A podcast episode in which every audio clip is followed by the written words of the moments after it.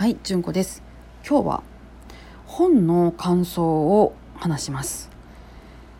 私の夢はスイスで安楽死という本を読みましてでこれを収録しています、えー、著者は31歳女性のクランケさんという方です。どういう本かと言いますとですね、えー、神経難病を患っているクランケさんが、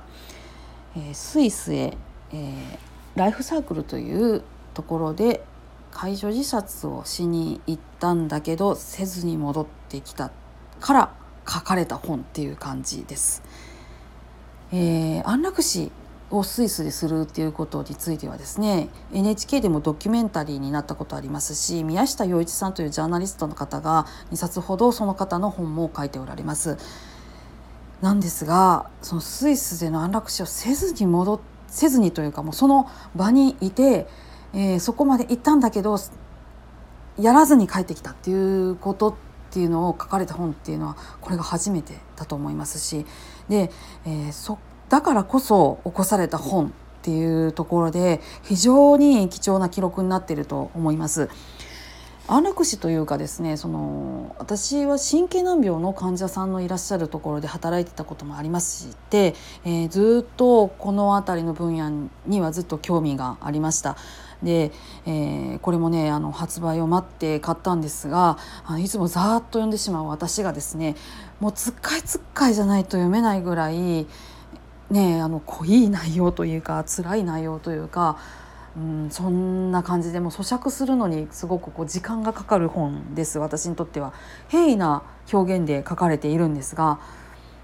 ね私自身が医療従事者だっていうとこもあるんだと思うんですけどもう何しか辛くてこれ辛いというかこう濃いですね。はい。そんななんでなかなかねあの読み切れないでいます。まだ今も読み切ってないです。あの最後のところにねお父さんとお母さんからのメッセージもあるんですがこれが結構長くてでもう読み始めてはってなってしまってあの読めずにまだいます。その中でなぜこの収録をしているかというとですねこのグランケさんアベマの方にも出演なさってるんですでその動画の期限がですねあと3日なんですねでなのであのもしこれをお聞きになってこの分野にご興味のある方是非 ABEMA の方を見ていただきたいっていう思いがあってこれを収録しています。いやあのほぼね話されている内容っていうのはこの本の内容がほとんどなんですが、えー、肉声で話されているっていうところやはりその声の揺れだとか、えー、状態をご自身で、ね、話されているあの淡々とした様子っていうところとかはあのひあの一丁にとか一見に値するものだと思います。あの時間を2時間費やしてでもあの見るべきコンテンツだと私は思っていますのでぜひあのご興味のある方ぜひぜひあのアクセスしていただきたいと思います。またですねこの本え ALS 食卓殺人事件に関わった大久保容疑者と、え山本容疑者私は親しみを込めて大久保容疑者のことをあのひぐま先生とお呼びしたいんですがあのあのお二人の話も書かれています。なんかねこの事件にはねやっぱり神経難病の方はすごく敏あの敏感になってらっしゃると思いますのででそれがクランケさんの言葉でこういうふうにまとめられたっていうところも大きいと思います。あのその事件の裏側を体験した人の記録として読むのもなかなかあのすごいところがあると思いますので是非お呼びになっていただきたいです。スイスでこの方が